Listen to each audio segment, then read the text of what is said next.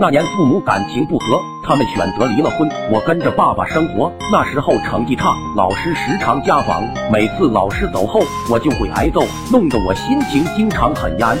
那天老师又到我家家访，正好我爸不在家。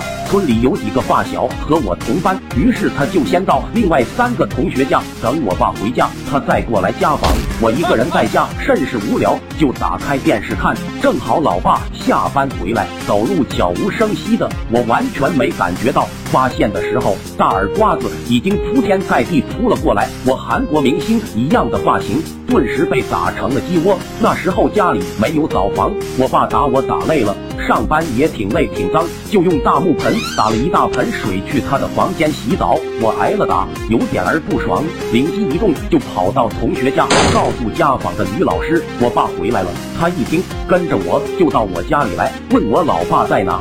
我随手指了下老爸的房门，女老师想都没想，推开门就进去。房间里很黑，就听老爸吼了一声：“进来干啥？”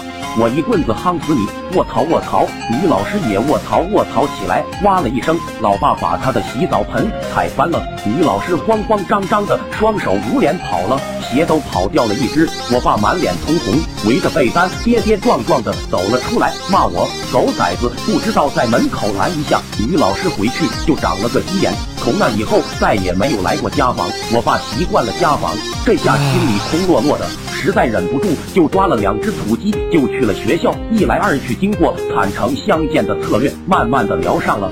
女老师也是离过婚的，后面大家应该能猜到，她成了我后妈。这个后妈对我的学习抓得格外紧。说我经常看电视，但很鄙夷我爸动不动就修理我的管教方法，常常训斥他。但我爸打顺手，每天都是吃饭睡觉打儿子，好习惯一下子改不了，就经常偷偷揍我。不巧被后妈发现了，然后他又狠狠地揍了我爸一顿。看着我爸那狼狈相，我哈哈大笑，压抑的情绪顿时好了许多。后妈看我笑得很开心，就时不时的揍我爸。我每天都能在我爸的惨叫声中快乐成长。终于成为了一个阳光大男孩。初秋的一天，我爸又端着一盆盆水去他房间洗澡，见后妈不在，偷偷问我：“好儿子，你还有其他女老师来家访吗？年轻漂亮的，还有一定要温柔一点的。”啊！一声，后妈从厨房出来，飞起就是一脚。